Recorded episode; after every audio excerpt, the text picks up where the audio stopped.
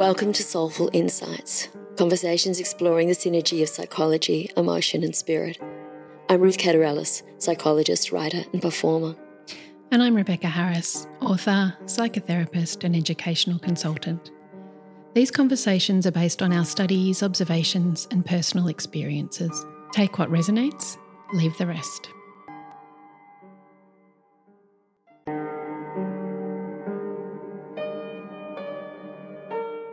Welcome to Soulful Insights, conversations exploring the synergy of psychology, emotion, and spirit.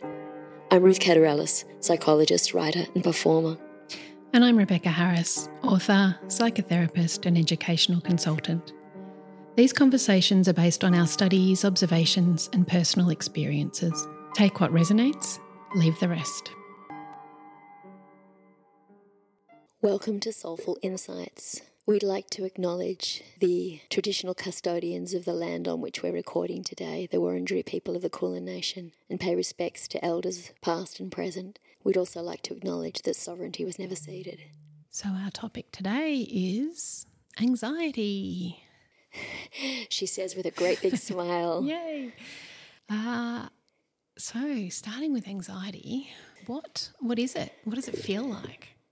I think it's safe to say that everybody experiences anxiety at different points, or maybe at one point at least in your life. It's something that I think is pretty common to the human experience.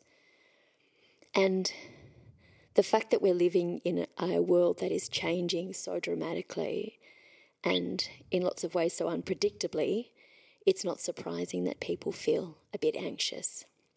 What is it is a really big question. So, there are different things I think that anxiety is. Sometimes anxiety can be a combination of emotions, little hurts, little frustrations, or angers, or things that we have not expressed and that we maybe feel we shouldn't experience. So if somebody's told that, you know, anger is a bad thing and you feel angry, you can feel a level of anxiety because I've got this emotion that I'm sitting on that I'm not supposed to express. Or if you feel vulnerable but you feel that that's weakness, then you can be sitting on that and that can create anxiety. I tend to think of anxiety as primarily future focused. So it's a product of what if. So it might be that, you know, if I've got this angry feeling, what if I express it? What is somebody going to think of me? Or if I'm vulnerable, what if? What are they going to think? How am I going to be perceived? We feel anxiety sometimes when we have an expectation of error. I'm going to do this talk or I'm going to go and meet somebody for the first time. But what if I stuff it up? What if I make a mistake? I don't want to be seen as making mistakes, so therefore, anxiety. Sometimes an anticipation of particular feeling, maybe humiliation, rejection. I'm in a relationship, I'm scared that this person's going to abandon me or reject me or betray me. I feel anxious. Sometimes we feel anxiety when there is a level of kind of unprecedented happiness or joy. I've got this feeling and everything feels like it's great. When's the other shoe going to drop? When is it going to go bad? One of the things that I think is always important to recognize that it's a product of the way we're thinking and it's pretty well always future focused. So in the present, there is no anxiety really. If I'm sitting here talking to you, even if I'm sitting here talking to you thinking about how this podcast's going to go, I'm not nervous about the current conversation. I might be nervous about or anxious about how it's going to be received. And so that's always future focused. What do you think? Well, based on all of that, I guess what I'm just alerted to, and I agree I agree with those things, is that it's a defense, isn't it? So there's an element of self protection which I always find a helpful thing to think about with anxieties to support us to not get so cross at ourselves for being anxious. It's a misguided sort of protection. So if I'm worried that I'm going to humiliate myself in that conversation, or maybe I just won't have it, and then I'm protected. Mm.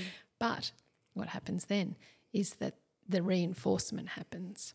So there's no opportunity to have that conversation, have an experience, a successful experience, or even an unsuccessful experience that I survive and I'm okay. So I feel that there's uh, anxiety it sort of becomes self perpetuating in a lot of ways. It's it can be very limiting when it does when it alters our behavior. It limits us, and we can become more and more and more anxious because our world or the things that we are anxious about get smaller and smaller. So I'm aware of that when I think think about anxiety and I absolutely agree that it's not something that really exists in that present moment. Being present, I think, is in a lot of ways the antithesis and the answer to how to cope with anxiety, and certainly what has helped me. I think you're right that anxiety can absolutely be paralyzing and debilitating. And also that, yes, I think if you're anxious about a situation or an event or doing something, it's almost never anywhere near as bad as we can imagine it to be. And it is a way of trying to control an outcome. If I can think about every possible thing that could go wrong, then maybe I can control it somehow, which I can't, because really, control, I think, is an illusion anyway. I can't control what the other people are going to do. I don't know in advance how I'm going to feel, so how I'm going to do whatever that thing is that I'm anxious about doing. And so, really, all it does is stuff up my present by taking myself to that place where I am worrying, I'm going over it over, or I'm ruminating about something. I think the fact that it is so debilitating is one of the things that makes it such a problem for individuals because it it stops you thinking clearly. It can stop you feeling and engaging with other people. It can stop your creativity. It can get in the way of you being able to do, you know, lots of great things, imagine things happening positively. It can stop us really getting in touch with what we want, what we desire, or a future that we think could be fantastic. Instead, as you said, our world can get smaller and smaller. Yeah. When I think about um, my experiences of anxiety, I, it's a physical experience for me too. Absolutely. I feel it in my stomach. It inhibits my eating. I've had moments so intense that I have ringing in my ears and, you know, really extreme physical responses, which is very different to when I think about, you know, worry or stress, or I think about, you know, I do public speaking and there's an element of being heightened. I, it's a little bit nerve wracking. I enjoy it, but I'm more heightened. I'm aware of what's around me. I'm aware of how fast I'm speaking, what my heart rate is doing. I'm aware of all those things, but it's not debilitating and it's not stopping me from doing anything. So I think of that as sort of a, um, you know, down the lower end of the continuum. And I think, you know, that's a really good point because those emotions, also things like sweaty palms or your heart pounding, those things can also be symptoms of excitement and adrenaline and feeling really fantastic about something. So often it is about the way that we're appraising a situation that is what either turns it into adrenaline or anxiety, and which therefore gets in the way of can I perform in a way that is enhanced by the emotion, enhanced by the adrenaline, or actually have I tipped over into a place where I've stopped functioning? and my system is actually now starting to shut down a bit. And a lot of that's about the kind of neurotransmitters that are released into the brain at the time. You know, if we get too much of serotonin, too much of the dopamine, then our functioning starts to become impaired. But again, it's always about how am I thinking about this situation? Our sympathetic nervous system does not know the difference between something that's real or something that we are imagining. And so when we get stuck in the anxiety loop, and it is a loop mm-hmm. because thoughts are magnetic. So if we start to think negatively about something, more thoughts like that will come until you know they get bigger and bigger and that loop has got momentum when we get stuck in that and our system starts to get overloaded that's when it becomes really problematic yeah and as we were saying it's it can be debilitating but it is interesting the way that a lot of those feelings close to each other. And I know, you know, working with kids when we when we're loosely group feelings, and um, you know, the yellow zone is where excitement lives, but it's also where anxiety lives. And so often, you know, you think about the yeah, the birthday party where the birthday kid ends up in tears or having a little tantrum. That's the excitement can tip over, but it is, you know, so much around that. Like you said, it's our thoughts. And yeah, when I do reflect back on a period of time in my life where I was, or where I experienced really high levels of anxiety, I did also experience really high levels of elation. And that was really interesting experience, actually. And that I think helped to bring curiosity to it, which is also a really great antidote to anxiety.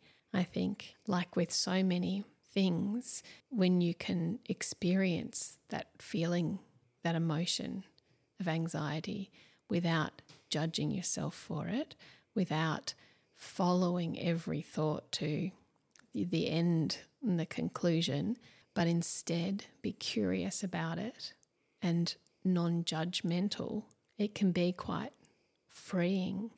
And it also saves us from that other thing where we try to get away from the yucky feeling that we don't like. Avoid, avoid, avoid. Yeah, yeah, absolutely. that's part of the loop, isn't it? Is is avoidance. Yeah. Know? And I think being able to articulate what the specific anxiety is about that situation becomes important too, because when we know we have much more power to be able to diminish it. When we're in a state of generalized, you know, fog of anxiety, then it can absolutely feel incredibly overwhelming.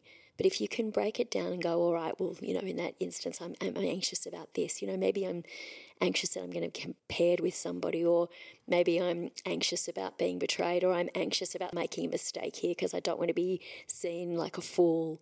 If you can articulate what those anxieties are, then you can have those conversations with yourself. All right, that's what I'm feeling. Where does it come from? Okay, that's where it comes from. I get that. Now, how do I talk myself through it and get to the other side of it? I don't have to avoid it because in the doing of that, you also break those patterns. Whereas if you keep avoiding, the same patterns keep coming back. Yep. But if you can work your way through them and understand what they are, those anxieties will I want to say never, but they are much less likely to come back with the same kind of strength.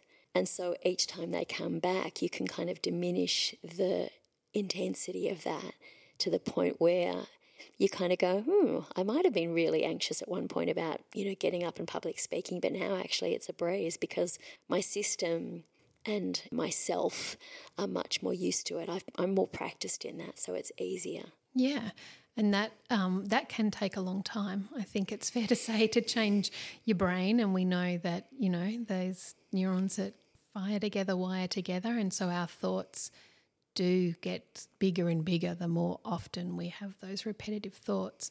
But it's definitely doable to change to change that. And again, just like coming back to working with children, I'm just thinking about a, a little person who was struggling with anxiety and and school, and having a, a conversation around the fact that thoughts are not facts, feelings are not facts.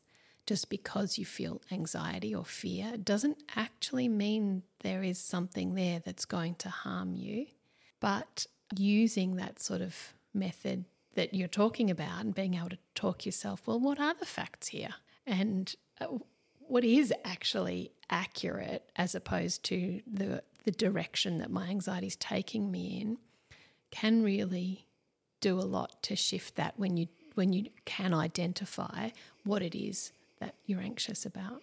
I think it's really important because it's a bit like taking the power back. You know, I've given all of this power to this event that I am feeling anxious about but I don't know how it's going to work out. I don't know the realities. I don't know who's going to be there or what. So I've given away all this power. But if I can talk myself through it, then I reclaim that and I bolster myself up rather than creating a monster out of this situation. Well, that's true. And if the situation, if you if avoidance comes in and you, you never have the situation, well, then it always is going to exist as that monster. But if you do get to have it, and it turns out not to be a monster, then you've got something else there, another experience, and something that contradicts that initial anxiety monster. And I think those moments are incredibly important because it's those moments where we conquer something or we face something that we've been anxious about that create our self esteem. And the more that we do that, the more that we have those moments where our esteem is bolstered because we faced something that was difficult, the stronger we get because we have more self confidence and we believe in ourselves a bit more. And so, again, the power of that anxiety is diminished. There's something about the way people do their anxiety hmm. that I think is important to look at. You know, how do people do their anxiety and what does that even mean? I think um, that's a really good question because I think often we look at something and we think we know what we're looking at, but underneath it is something else. And behavior that might look like anger or conflict or opposition can often be someone doing anxiety. I agree. I mean, fighting can be a way to do anxiety, or as you say, stand up and find a different way to defend, but defend in a kind of an attacky way. Different addictions are a way of doing one's anxiety, be it a chemical or a um, mechanical addiction. You know, certain patterns or certain things like checking before you leave the house, or certain little rituals that feel like if I do those things, which is, of course, OCD, if I do those things, then everything will be okay. The world will be, you know, that kind of magical thinking. Mm. And it does generally come with a moment of relief, but it's just a moment and it's so reinforcing, isn't it? As are any kind of addictions. And I think that's the the issue, isn't it? So sometimes the way that we do our anxiety becomes a problem in itself. If I'm a teenager who is feeling really anxious about being in a social situation and I realize that drinking or taking drugs alleviates that, and also if I'm a teenager who has been exposed to certain things in my childhood, I may already be addicted to the release of serotonin. So I'm looking for that. I'm looking for that in the substances that I take. I'm looking for that in my interactions with people. And so we form that kind of chemical addiction there as well. And so it's not about lack of willpower, bad human, whatever any judgments might be. It's about anxiety and a reliance, if you like, on something that alleviates it. Yeah, and I think that uncertainty can be a factor too. So that fear of the unknown uh, can drive behaviors too to create something that's known. So if I have anxiety about how, as a child, perhaps about how a particular adult's going to interact with me and it's unknown and that's frightening, that's generating my anxiety because I don't know how to prepare, then I perhaps become oppositional or difficult or create conflict and then ah relief i know what's coming next they're going to get cross at me or whatever's going to happen. Because it's predictable. Yeah. Absolutely. Yeah absolutely. so uh, again just you know creating a, a way to avoid that thing that we're experiencing. It's interesting isn't it when we feel like sometimes having a fight or conflict is more comfortable than being in a state of anxiety it really does let you know how uncomfortable that anxiety is that sense of not knowing, not being able to predict what's coming or uh, predict an outcome. Yeah, it is. It is incredibly uncomfortable. And then, as we've discussed before, like trying to avoid the feeling brings a whole other world of pain. And that's, I think, so common with anxiety because it's, we do try to avoid it. And then you end up with your anxiety plus whatever you've created to try to avoid it in whatever way you do your anxiety. Yes, that double whammy, which is perhaps most obvious in things like addictions, but it has other subtler ways. I mean, it might mean that I avoid relationships because I'm anxious about loss or about intimacy. So it might be that there are other things that one avoids. Maybe I avoid that promotion because the notion that I'm going to succeed or that I'm going to get the promotion and then I'm going to be accountable or have to actually come up with the goods and I'm going to be embarrassed when I don't make us avoid certain situations like that that otherwise could be perceived as incredibly positive. Yeah. So we get stuck, really, don't we? Procrastination is another way that people do their anxiety. I'm not going to do that thing. I know I need to do that thing, but I'm not going to do that thing yet because I'm not quite ready to do that thing. And what am I going to feel when I do it, or how is it going to be, or is it going to be easy or difficult to do? Yep, another a classic avoidance strategy. Just put it off to the side. Don't look at it. If I don't look at it, it can't hurt me. But you end up creating a whole other set of issues. So, how do you think we deal as a society with anxiety and the prevalence of it at the moment? It absolutely feels like the prevalence is extremely high. And I would suggest that post COVID lockdowns in that period of time that it's absolutely increased. And it's interesting because what we're talking about really is saying that being in the present moment is a way to combat anxiety. But that's not how society really operates, is it? No. Gosh, that would be a good change. It absolutely asks us to think ahead. What if? What if this happens? What if that happens? Be careful, take insurance, save for your retirement, pay your mortgage. It absolutely encourages us to think ahead in ways that are not necessarily productive in an emotional sense. I think your point about COVID is really important because we all experienced a sense of powerlessness in that. And I think, you know, what is power really? It's the ability to be able to act. And we couldn't act during that time. So we all felt pretty powerless. Maybe not so much the people who were getting out and being able to do their work. But I think anxiety is a huge response to feelings of powerlessness. Which is where that taking it back comes in.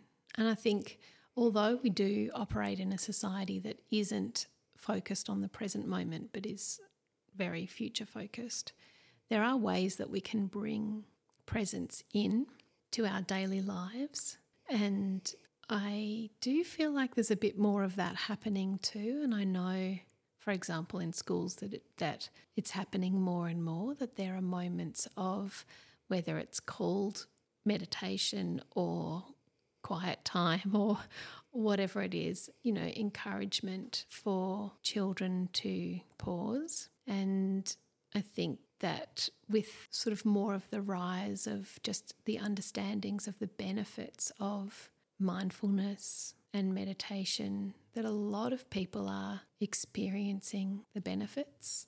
But having said that, it also is important to recognize that we're working contrary to what society is telling us and that actually any little any little moments that we can grab of presence are helpful. We don't need to be sitting and meditating for half an hour a day. Wonderful if we can, but I think I don't know. That's not an answer to um, how society can change, but as in, as individuals or as couples or as families or as classrooms or workplaces, they are. It is something that we can do to invite moments of mindfulness in for soothing and settling anxiety and future focused worry. Because in lots of ways, it's recognizing, isn't it, what gives us those moments of peace. And some people do find it in meditation. I'm certainly one of those. And some people find it in exercise, mm. um, in using their bodies, and it is about finding a way for you that works, essentially, that kind of brings you back, if you like, to your center. Because the thing about anxiety is that it takes us out of ourselves. Our connection to ourselves has been disrupted because we're so much in our thoughts that we've lost the connection to our emotional selves. And you know, I mean, this for me is a, a, distinction, I guess, between emotions for me are a clear indicator in lots of ways about how I'm relating to my world because I'm feeling something, but we don't know where our thoughts have come from. you know, sometimes it might be something their parent said, or somebody made a comparison between you and somebody else, and that still sits there, or, you know, there's an expectation that somebody says that you should do this, or somebody made some value judgment and called you lazy at one point. So we are fueled by a lot of those things. But they're often not really about who we are. They are things that have been shoved in there that we're still reacting to. And I think what's important about practices like mindfulness is that they make us much more conscious of what our thoughts are. Mm. Because if you're not conscious of them, you can't change them. Yeah. And so we tend to think, well, you know, my mind thinks those things like I, I can't control it. Well, yeah, you can. Is it easy? No. But the more you are conscious of where your mind goes, the more you can make choices about where you focus it and where you stop it from going. Does it require work? Yep, absolutely. It requires the noticing, it requires the discipline of pulling it back. It also, again, requires the kindness to go, okay, my mind's jumped down that really well worn path there, and I haven't caught it, and now I'm in a loop. And I'm going to have to let this play out. Maybe I'm going to have a nap or do something, try and distract myself, like I might you know, a, a, kid if I want to distract them into a different place of being. And then I just go, all right, what happened? What took me down that route? Yep. And what's going to stop me going down there? How can I recognize it next time and circumvent that same old pattern so that the grass grows? I think shifting away from that idea that we are our mind is so important because our, let's say, capital S self, you know, yourself isn't your thoughts and your mind. And so to be able to find, to be able to notice, become aware of the thoughts in itself is a powerful thing. To be able to say, I'm noticing that I'm having that thought again.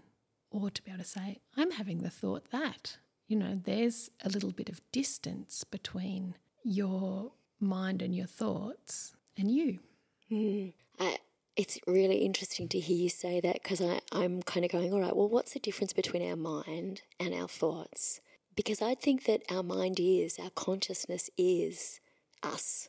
But for me, it's about what are the thoughts that have been overlaid? What are the thoughts that somebody else has planted? What are the, what are the thoughts that are not really the essence of who I am? And I'm not sure. Yeah, it's interesting, isn't it? I don't necessarily associate consciousness and mind. But yeah, let's see. Yeah, it's interesting. Because, you know, then we get into the whole question about, well, what's the difference between my mind and my brain? Yeah. You know, and is it in my head or is it somewhere else? Well, I think our mind is is other places, you know, yeah. and I think that for me, because our consciousness, I think, is other places. Mm. Our brain is in our head, and that's a big conversation. Yeah. But I think, you know, for me, it's about working out what are the thoughts that are mine or that I really adhere to and want to stay loyal to, if you like. So if I have a thought in my head that that is negative about somebody else, well, I'm projecting something. And, you know, maybe I want to question that. Well, is that thought true? Whatever that thought happens to be. And if I've got a negative thought about me, maybe I want to interrogate that. Is that true of me? Because I think using capital S, the self, I think the self is not self critical. I think it is much more compassionate and kind to self and others. So that's where I think it's like, what are those thoughts? Whose thoughts are they? Where did they come from? And do I want to stay attached to them? Because if they're not serving me, if they don't feel good, I can ditch them and get some new ones. That's right. And that's where I guess that, whether you call it values or something else, comes in. So if I say that it's my intent to operate in the world in a caring manner, caring toward myself and toward others, if there are thoughts that I'm having that are contrary to that, well, then they're the ones I don't want.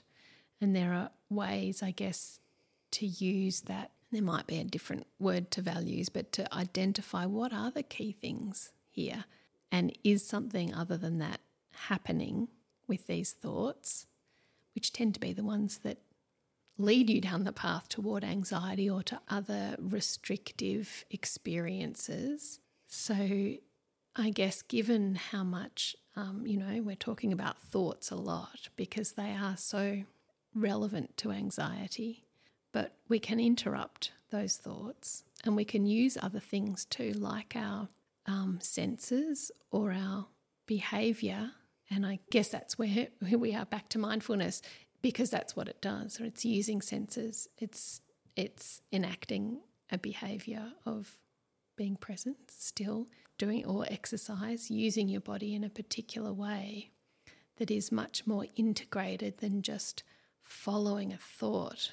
You don't have to follow your thoughts. In fact, it's pretty fascinating when you attempt to follow your thoughts, not in the direction they're headed, but in the direction that they came from, because they don't really come from anywhere. is my experience when I've got tricky thought. Trace it back, and actually, it's quite still and calm in there.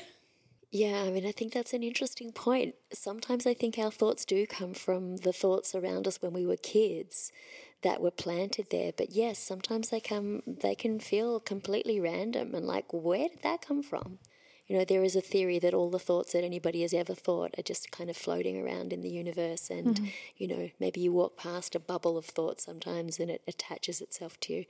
But whether that were true or not, I think it's a good reason to kind of go, well, all right, what are my thoughts? Are they feeling good?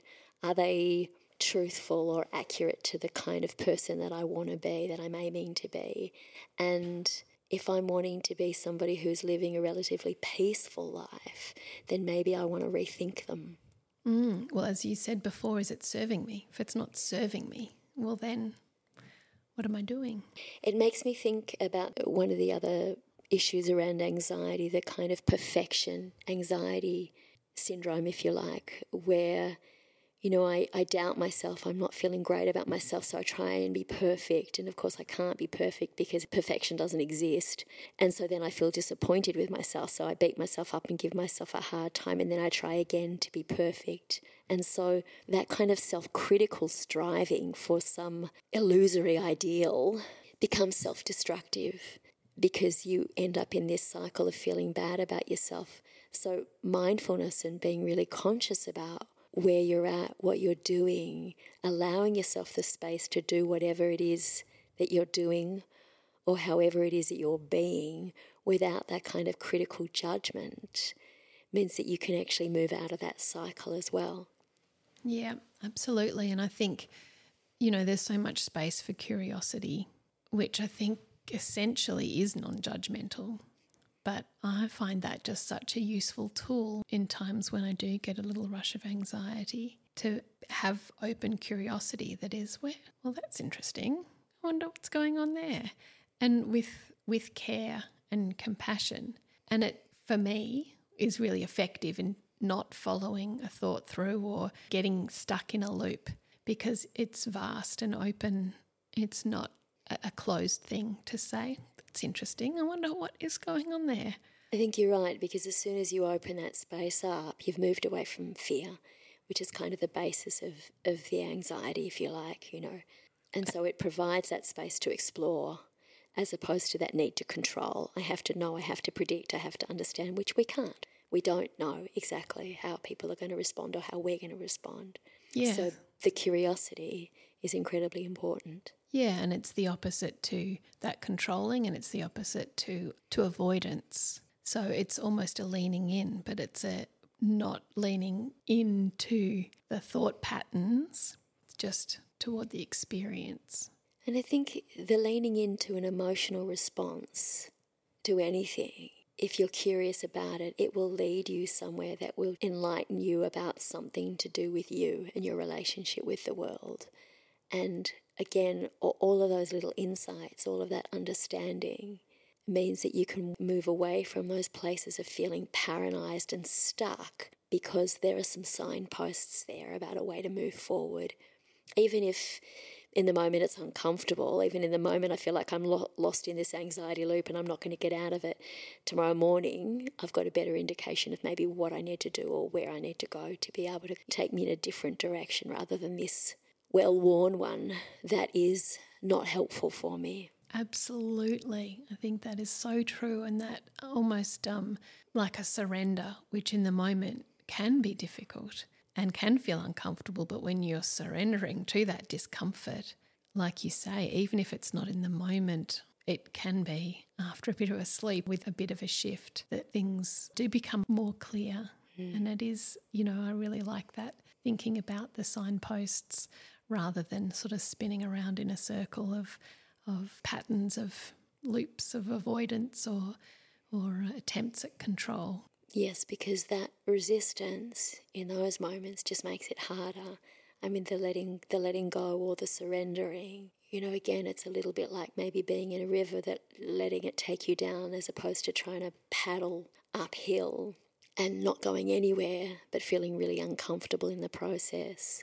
Rather just let it take you where it's going to take you. And when you get there, then you can make a decision about what you want to do from there.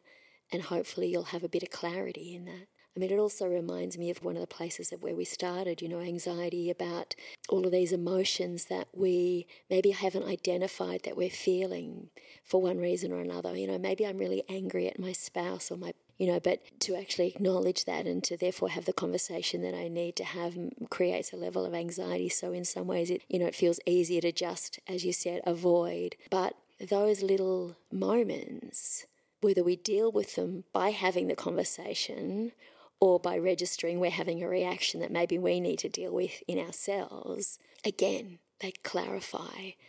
And so the anxiety can kind of a little bit like a fog, if you like, or part of the fog, maybe the part of that fog of anxiety can just drift away because we've elucidated something in there that we hadn't seen before. Yeah, and it is it's an interesting experience when you have that moment of realization and think, "Oh, that's what I'm feeling. But, you know, our defenses are really inbuilt. And so they're perhaps trying to protect us from something. So it does require that bit of work to not follow through with that defensive response and instead to lean toward with curiosity, be a bit more open, surrender to see what is actually there. So I think we've just done a little bit on anxiety. See how it resonated for you and again, take what you like and leave the rest.